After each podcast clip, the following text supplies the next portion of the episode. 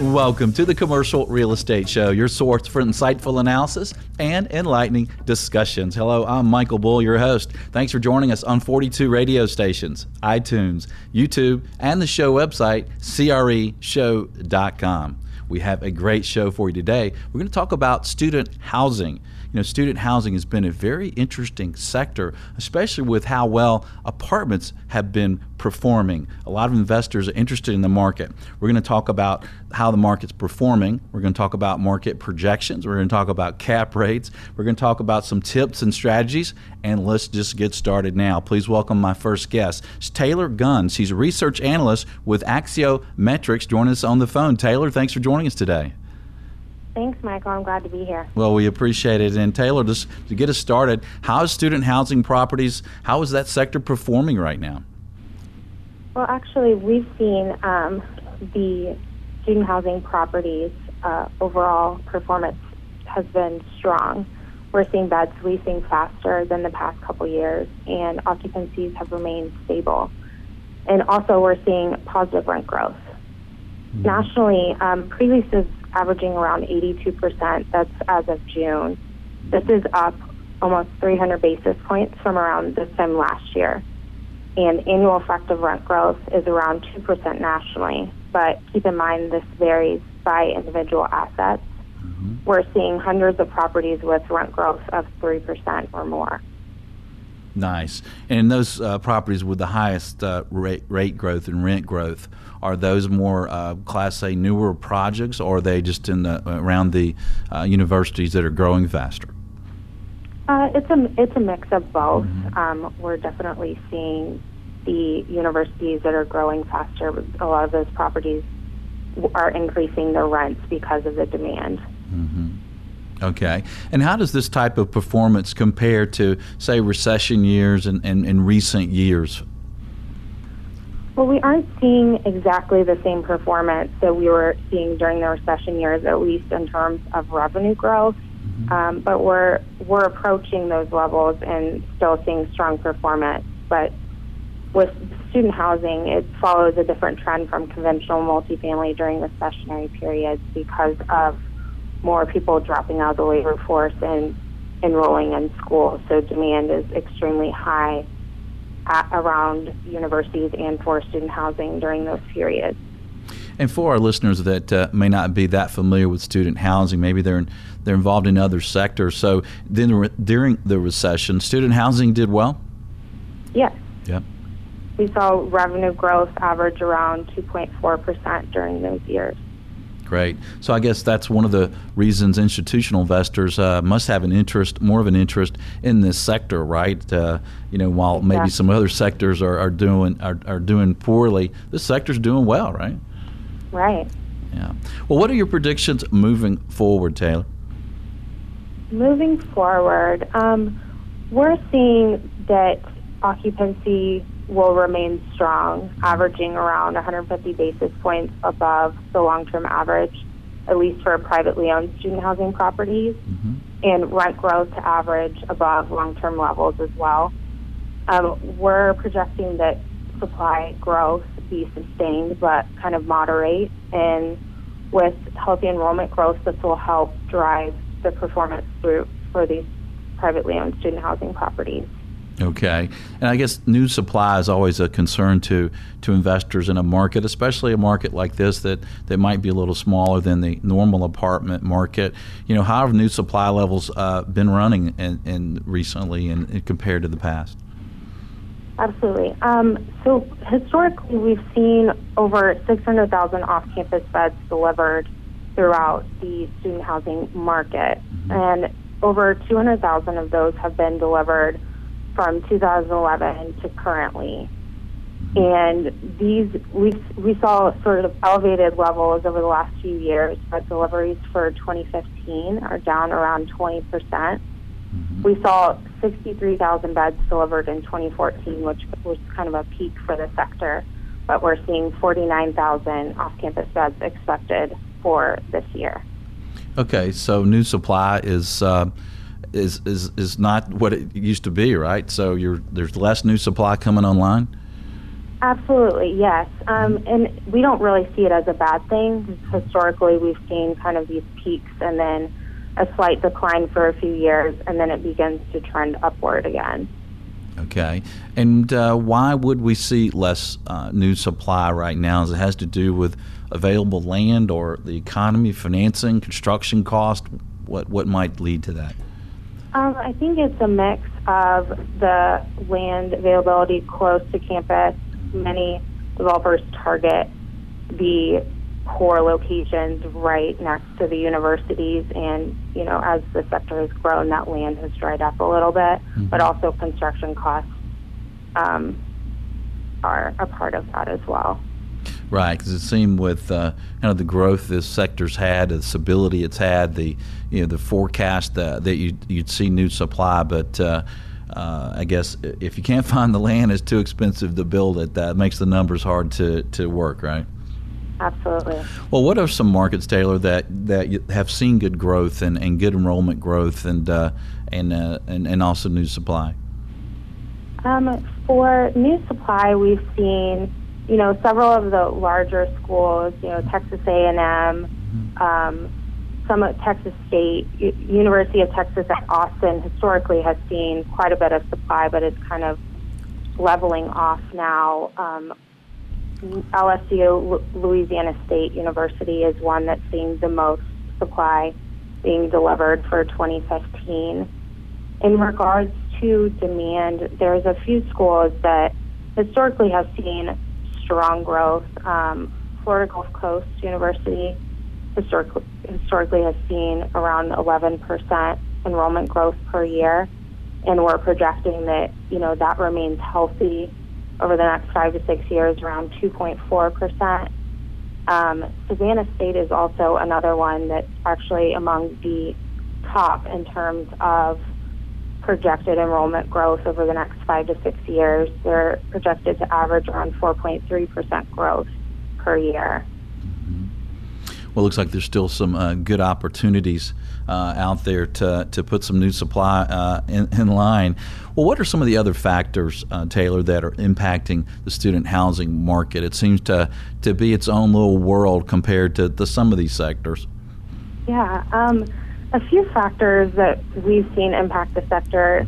One is the lack of supply in the early development cycles of student housing. This has created some pent up demand um, throughout the sector, along with moderate enrollment growth historically.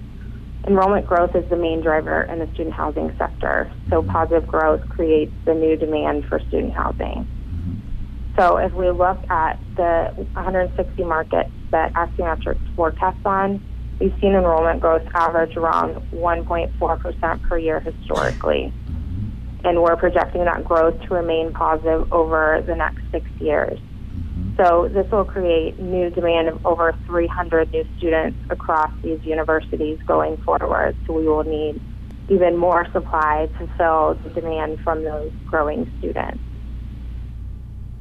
And this new supply that's going to be needed, is there an affordability issue to that? I mean, can can these new students coming in, you know, afford kind of new, um, the privately owned um, student housing? That's always a concern and a discussion that we hear a lot. Is I mean, the affordability not only for the student housing properties, but you know, tuition growth as well. Um, we're seeing the new properties being built at the top of the market, and it is a concern for developers um, and owners and operators of whether students will be able to afford that going forward. Yeah. Well, uh, as you analyze this this market, is there anything that kind of jumps out to you that, that might surprise people uh, when you're analyzing the student housing industry? Um, you know, not every. I, I, get this question a lot. Mm-hmm. I I don't see many surprises my thing is I feel like the sector just continues to improve. And I think it's more of a surprise that it continues to gain momentum and continues to mature despite, you know, the increasing supply, especially on a national basis. Yeah, I think that that is a surprise. You know, I guess everyone expected it when the when there's job there was job issues, right? And a lot of people are going back to school, but to see it continue to improve, uh, I guess it's it's great. You know, it's good for the economy, right? Right. Well, excellent. Well, Taylor, thanks for joining us today. We appreciate you being on the show with us. Thanks so much, Michael. If you'd like more information from Axiometrics, visit their website. It's axiometrics.com. Well, stay tuned. We'll have more on the student housing market. I'm Michael Bull. This is the Commercial Real Estate Show. We'll be right back.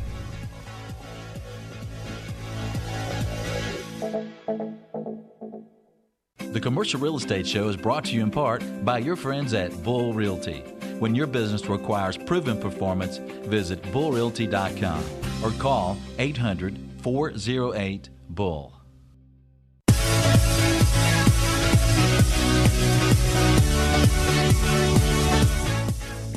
Welcome back to the Commercial Real Estate Show. I'm Michael Bull. Today we're talking about student housing. Please welcome my next guest is Brent Little. He's president of Fountain Residential Partners. They are student housing developers and they're based out of Dallas. They do projects all over the country. Brent, thanks for joining us here in Studio One. Thank you, Michael. Well, we appreciate it.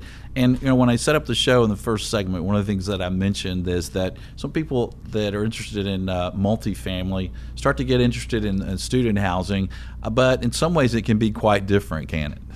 Yes, it is. Um, the biggest differences between conventional or luxury multifamily and student housing is that it's uh, we aggregate a lot of different services together. So it's not just an apartment you're renting. You're also renting the furniture, the cable TV, the high-speed internet. Everything is presented in one package. And then also we lease with joint and several leases. So you don't have to lease the entire apartment. You can just lease your bedroom or your suite, which is very convenient for the parents and you're not responsible for any damage that the guy living across the way from you did to the apartment either. So it, it keeps it affordable and it's very convenient for the parents. You don't have to come in and set up the gas and the electric and all of those things. It's all done there for you. You come in, you don't have to move furniture in, you don't have to have a U-Haul van with you. Mm-hmm. You come in with your clothes and your laptop and you're ready to go. Yeah, and that's one of the things I guess that makes it make sense that it, unlike apartments where you talk about per unit, we're, in this business you talk, you talk about per bed, right? You talk about it per bed on the rental basis and also mm-hmm. on the sales basis. Right. That's what you're really looking at. Right, and then the leasing is quite different, right? Uh, you got to be ready for that, all right?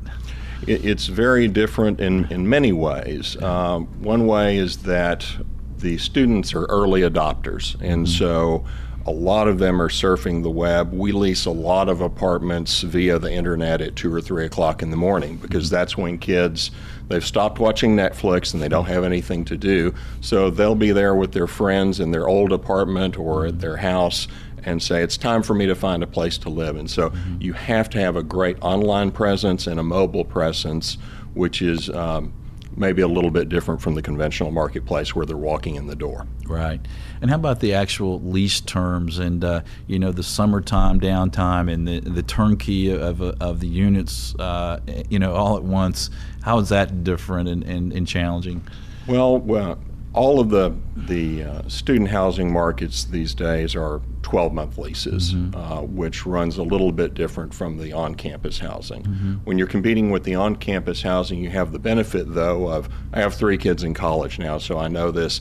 They have to move out every November or December and move back in in January, even when they're moving in and out of the same place. Mm. And also, the on campus housing is usually a bit more expensive because they're building a high rise development with concrete construction and the like. So it's a little bit different. Yeah. Okay. And what about the tenant demands now? I mean, how are, how are the customers changing? Is it the, the old student housing uh, that, that my generation's used to? Or? It, it is completely different. In yeah. fact, it, it changes every five to 10 years. If you go and you look at an apartment project that was built for students five or 10 years ago, mm-hmm. and you look at one today, they're very, very different. We use condo like finishes now. They're granite countertops, stainless steel appliances.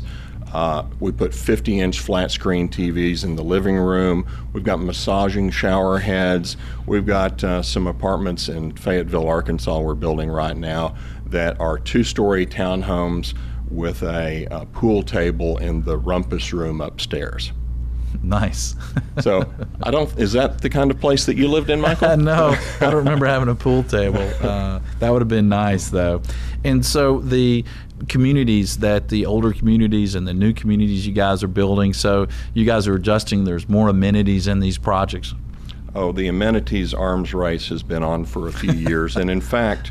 Uh, the conventional business, we in the student housing business used to look at the conventional business for our keys and our cues. Mm-hmm. Now, there's no holds barred in the student housing business. You've got lazy rivers going in, rock climbing walls, um, simulator golf. I mean, there. I've I've been to properties where it it beats any resort that you can go to anywhere in the United States. The level of amenities that they have there for the students. That's amazing. And what about security today? I mean, that's always a concern of, of the parents, right? When their when their children attending these these schools, for the, especially in their freshman year.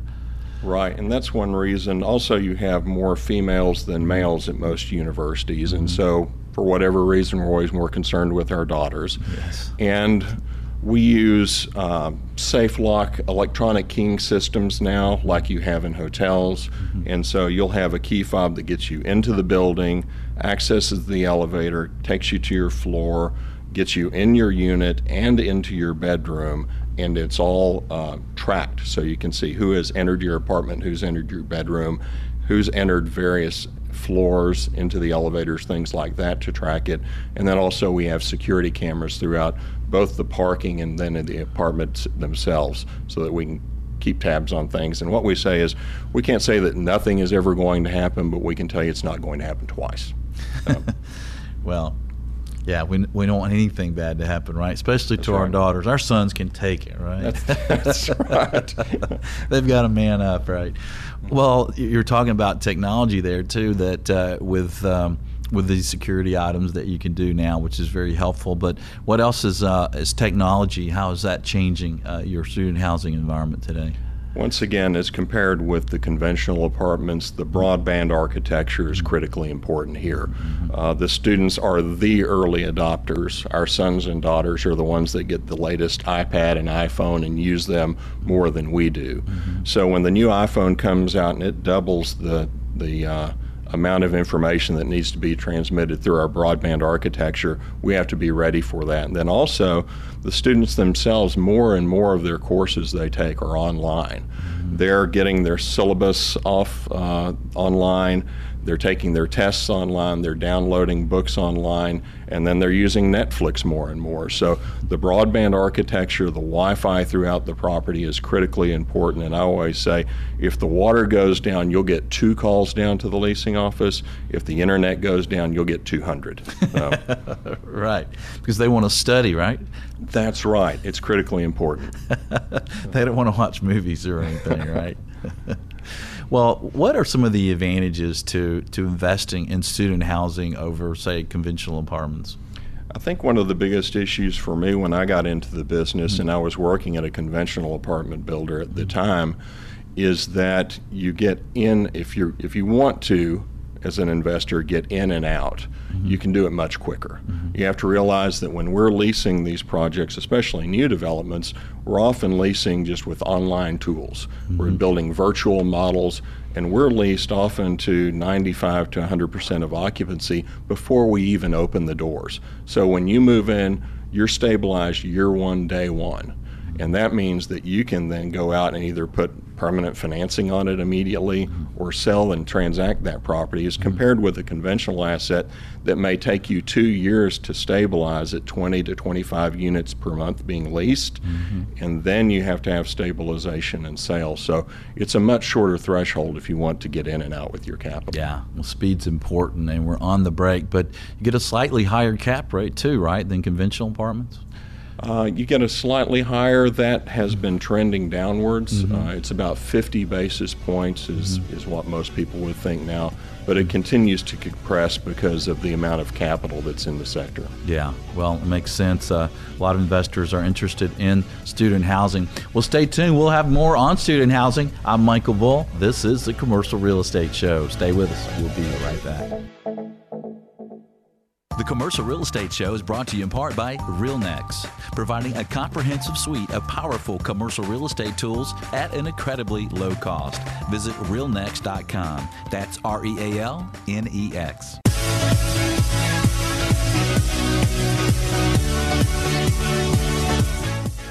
Welcome back to the Commercial Real Estate Show. I'm Michael Bull. Hey, be sure not to miss a show coming up that might be of special interest to you. Sign up for a once a week email announcing the new show topic each week at commercialrealestateshow.com. Today we are talking about student housing. My guest is Brent Little. He's with Fountain Residential Partners. And uh, Brent, we talked about. Uh, you know some of the markets that uh, might have some demand for new supply. Uh, we've talked about uh, uh, some of the other issues around student housing. So, where are the opportunities?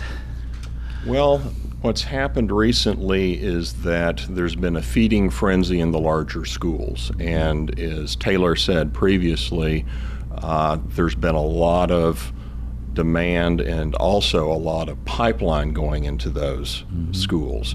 So uh, the larger schools have maybe seen an overabundance of supply, and so we like to look at those markets that are being missed. Mm-hmm. It's it's about that supply demand balance, mm-hmm. and so it's important when you're looking at investing in a school not just to understand the enrollment growth, which may even be flat, but what the demand is there. Mm-hmm. And a lot of these smaller schools have not seen any new apartment development or the latest class of student housing. So we think those are real opportunities, hit, hitting them where they ain't, as you would say. I like that. And you guys are building really nice new uh, facilities, but uh, it's also a sector that people can get into in a smaller scale, right? Definitely. A lot of people in the industry started very small. And the easiest way is you've got a piece of property near a college or a university and there's demand for housing. You lease that out to two or three kids. You like that. Mm-hmm. And then you go and you maybe tear down the two bedroom house and build a four or six bedroom house. You start leasing that out and you see you like that. Then you buy the property next to you and you build a few townhomes. Mm-hmm. And then it just grows and grows until you've got a couple of hundred beds and a nice portfolio. But you can enter it at any level. You can do acquisitions, new development. There's lots of opportunity there. And even in the major universities, if you went and looked at kind of where all of those housing needs are being met, they're from brand new institutional quality uh, off campus housing all the way down to the mom and pop or what we call the stealth dorms. Yeah. Um, nice. Well, what would you say to the folks who are a little concerned in the industry about the affordability of these new student housing projects? I mean, we have the cost of, of attending the schools going up. You know, we have student housing uh, debt uh, that's that's always in the news. Um, and and are these new developments affordable for the students?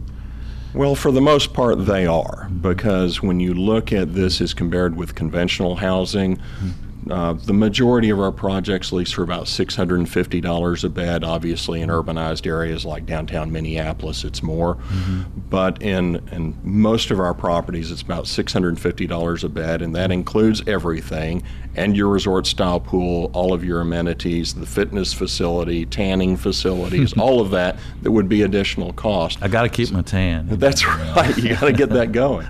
so if you went out there and you you got an apartment, you had to put furniture in it, cable TV, internet, gas, pay for your tanning membership, Michael, and then also your fitness membership. I know yeah. you've got that going on. Yeah. So so it would be significantly higher, and so it's a value proposition. And you've also got a situation where we've got on-campus people or on-site people that are taking care of you, maintaining the property, the safety, security, all of those things that make us feel good at night.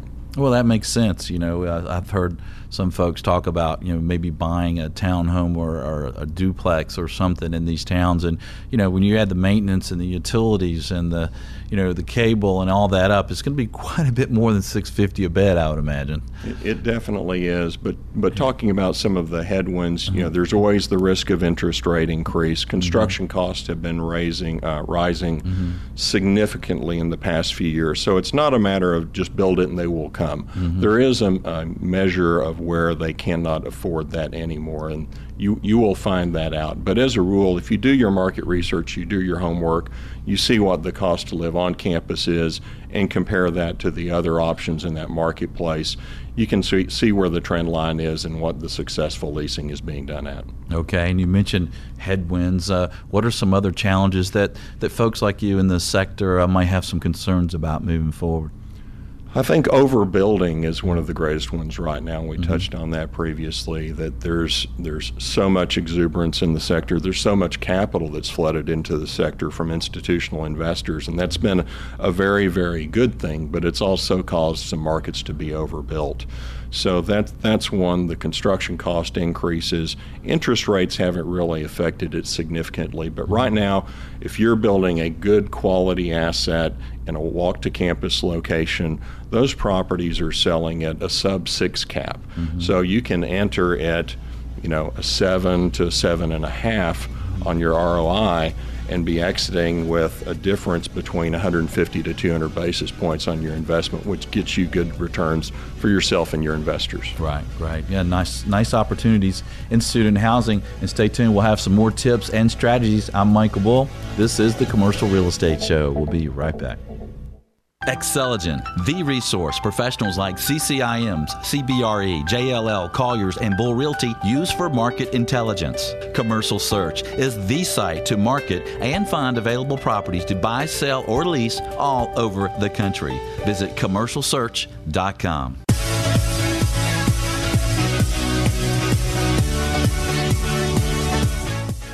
Welcome back to the Commercial Real Estate Show. I'm your host, Michael Bull. Today we're talking about student housing. My guest is Brent Little. He's with Fountain Residential Partners. And Brent, I'd like to see what is it that you like about the student housing industry? Is there something that kind of drew you to the to the sector? Well, I was working in the conventional multifamily sector, and what I saw in the student housing sector that I liked was number one, it's just a very good product. Uh, as a father now with three kids in school, I see that it provides something that's very affordable. It provides the convenience factor for the consumer. And at the time, 15 years ago, I saw it as a huge growth market. And we've seen how much it's grown in that time with the presence of the three REITs and how much the universities have grown. All of those factors were very attractive. The ability to get capital in and out and turn that very quickly with the student housing assets was important too and that were there were so many areas where you could go on a national basis to attract it. You know, if you're if you're local or you're regional as an apartment guy, you know, if the Atlanta market goes down and you're the Atlanta guy, then you have trouble. But if you can go anywhere in the United States and build student housing, there's always going to be a place for you. Yeah, well, that's a good point. And let's talk about you guys, your vision and your views at, at Fountain. What's your plans there? What, what, what are you guys doing moving forward? Well, we really specialize in the walk to campus locations and high barriers to entry. Um, you know, the beachfront property, as some of our investors call it, mm-hmm. is critically important. And what you've seen is that assets over the long term that have that kind of walk to campus location hold their value long term better than those that we built in previous years that were maybe two, three, four miles away from campus. We used to go mm-hmm. far away from campus where we could buy the land a little more affordably and build lower density projects, keeping the price point very low. And what we've seen is that as those projects have aged, the students have voted with their feet in their pocketbooks and said, We want to live closer to campus, but we're willing to pay for it. That's the important point. Yeah. And so we can afford now to build projects that are higher, higher density. Probably about two thirds of the projects that we build now have structured parking, they're mixed use, they're very urban.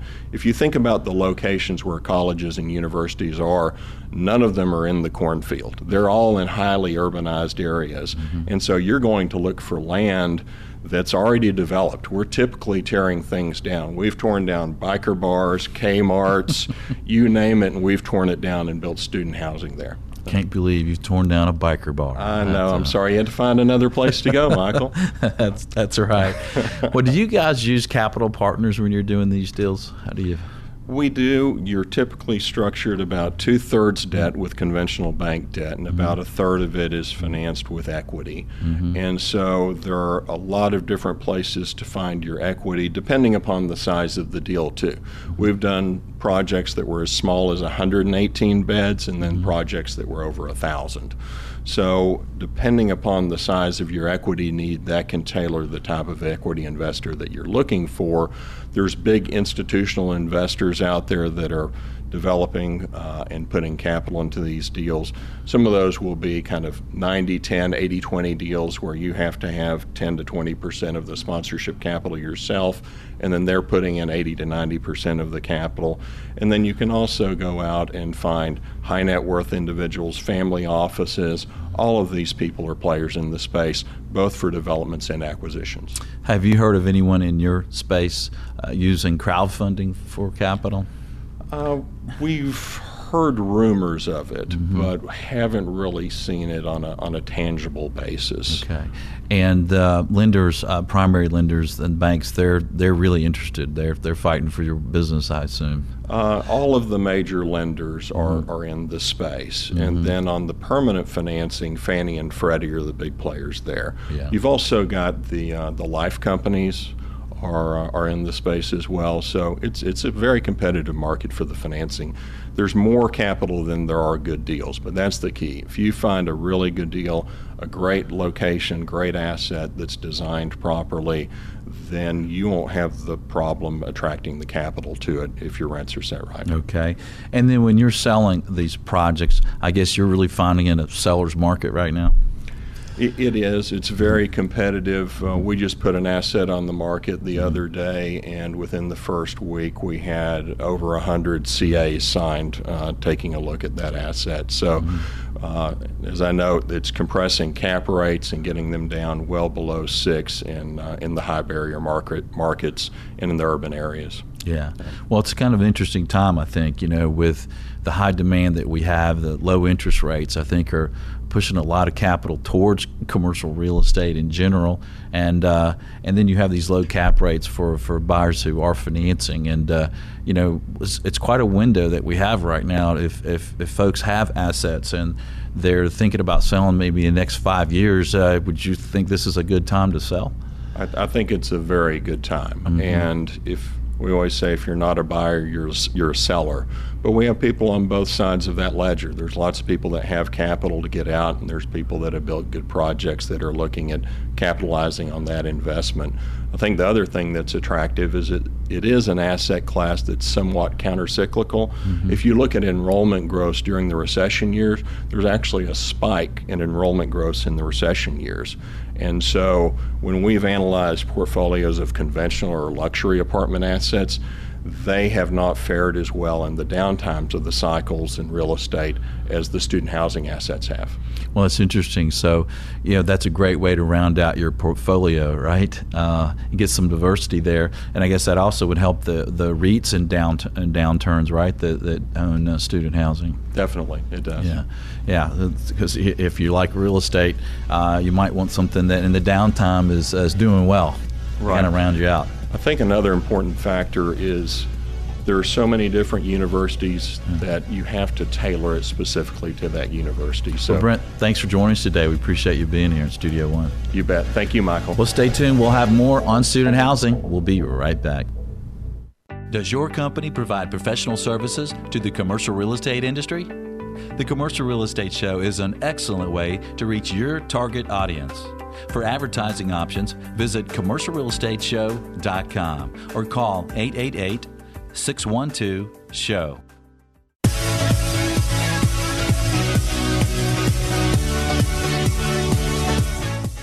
Welcome back to the Commercial Real Estate Show. I'm Michael Bull. Today we're talking about student housing. Please welcome my next guest. It's Michael Brown. Michael is president of the Student Housing Group with Bull Realty. He's joining us here in Studio One in Atlanta. Michael, thanks for joining us. for having me. Appreciate having you.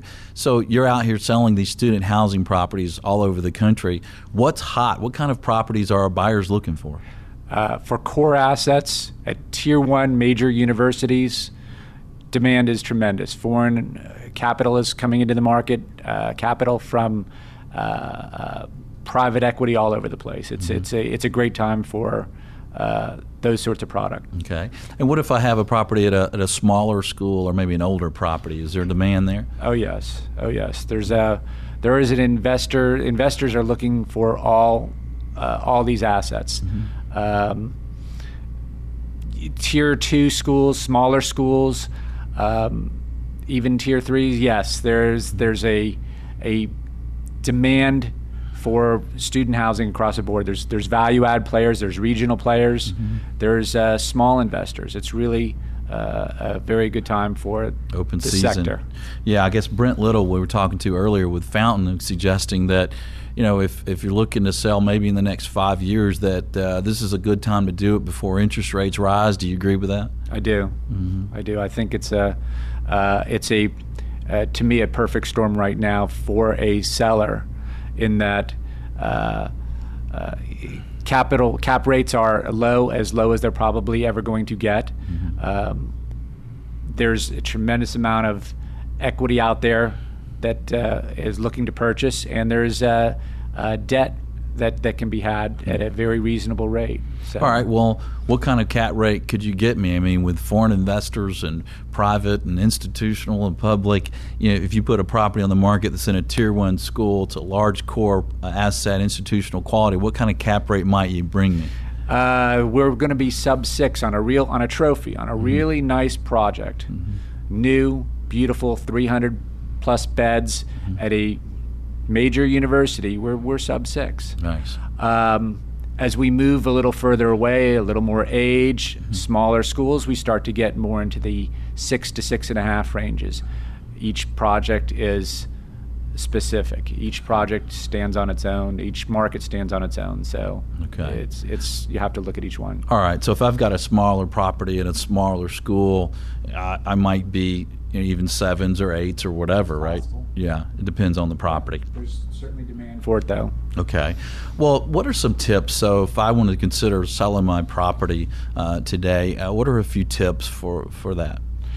I would make sure my leasing was in place. I would take care of any deferred maintenance that I could. Uh, I'd take a look at the paving and the painting and appliances and stuff like that. Um, and I'd make sure the management was in place and doing a good job. Um, buyers are going to look at all of that. Okay. And what about the way I take it to market? What do you recommend there? Uh, you know, there are uh, buy, um, uh, agents like myself that around the country, there's a handful of us around the country that do exclusively uh, student housing. And we do focus on it, and we're more aware of the uh, buyers and the values of these properties. And um, uh, if you're thinking about it, that's probably That's a good point. idea I to mean, call. Like we've been talking about the rest of the show, there's uh, some quite a few differences between apartments and student housing. And if you know the nuances of the industry, or using a broker wherever they are in the country, that, that Sure. that's all they do. There's got to add value. Well, thanks for adding value for our listeners. Thanks for being here. Thank you, Michael. We appreciate it. All right. And join us next week. We're going to talk about retail and retail real estate. That's been an incredible sector with lots of opportunity. Uh, some properties uh, having trouble leasing, and some with huge rents, huge tenant demand, and very low cap rates. We'll know more about it next week. Please join us. And until next week, be sure that you always lead, learn, and laugh.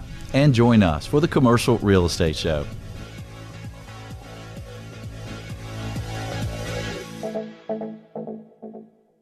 The Commercial Real Estate Show is brought to you by Bull Realty Commercial Advisors, a great place to do business. Visit bullrealty.com. RealNex, a comprehensive and powerful suite of commercial real estate tools at an incredibly low price.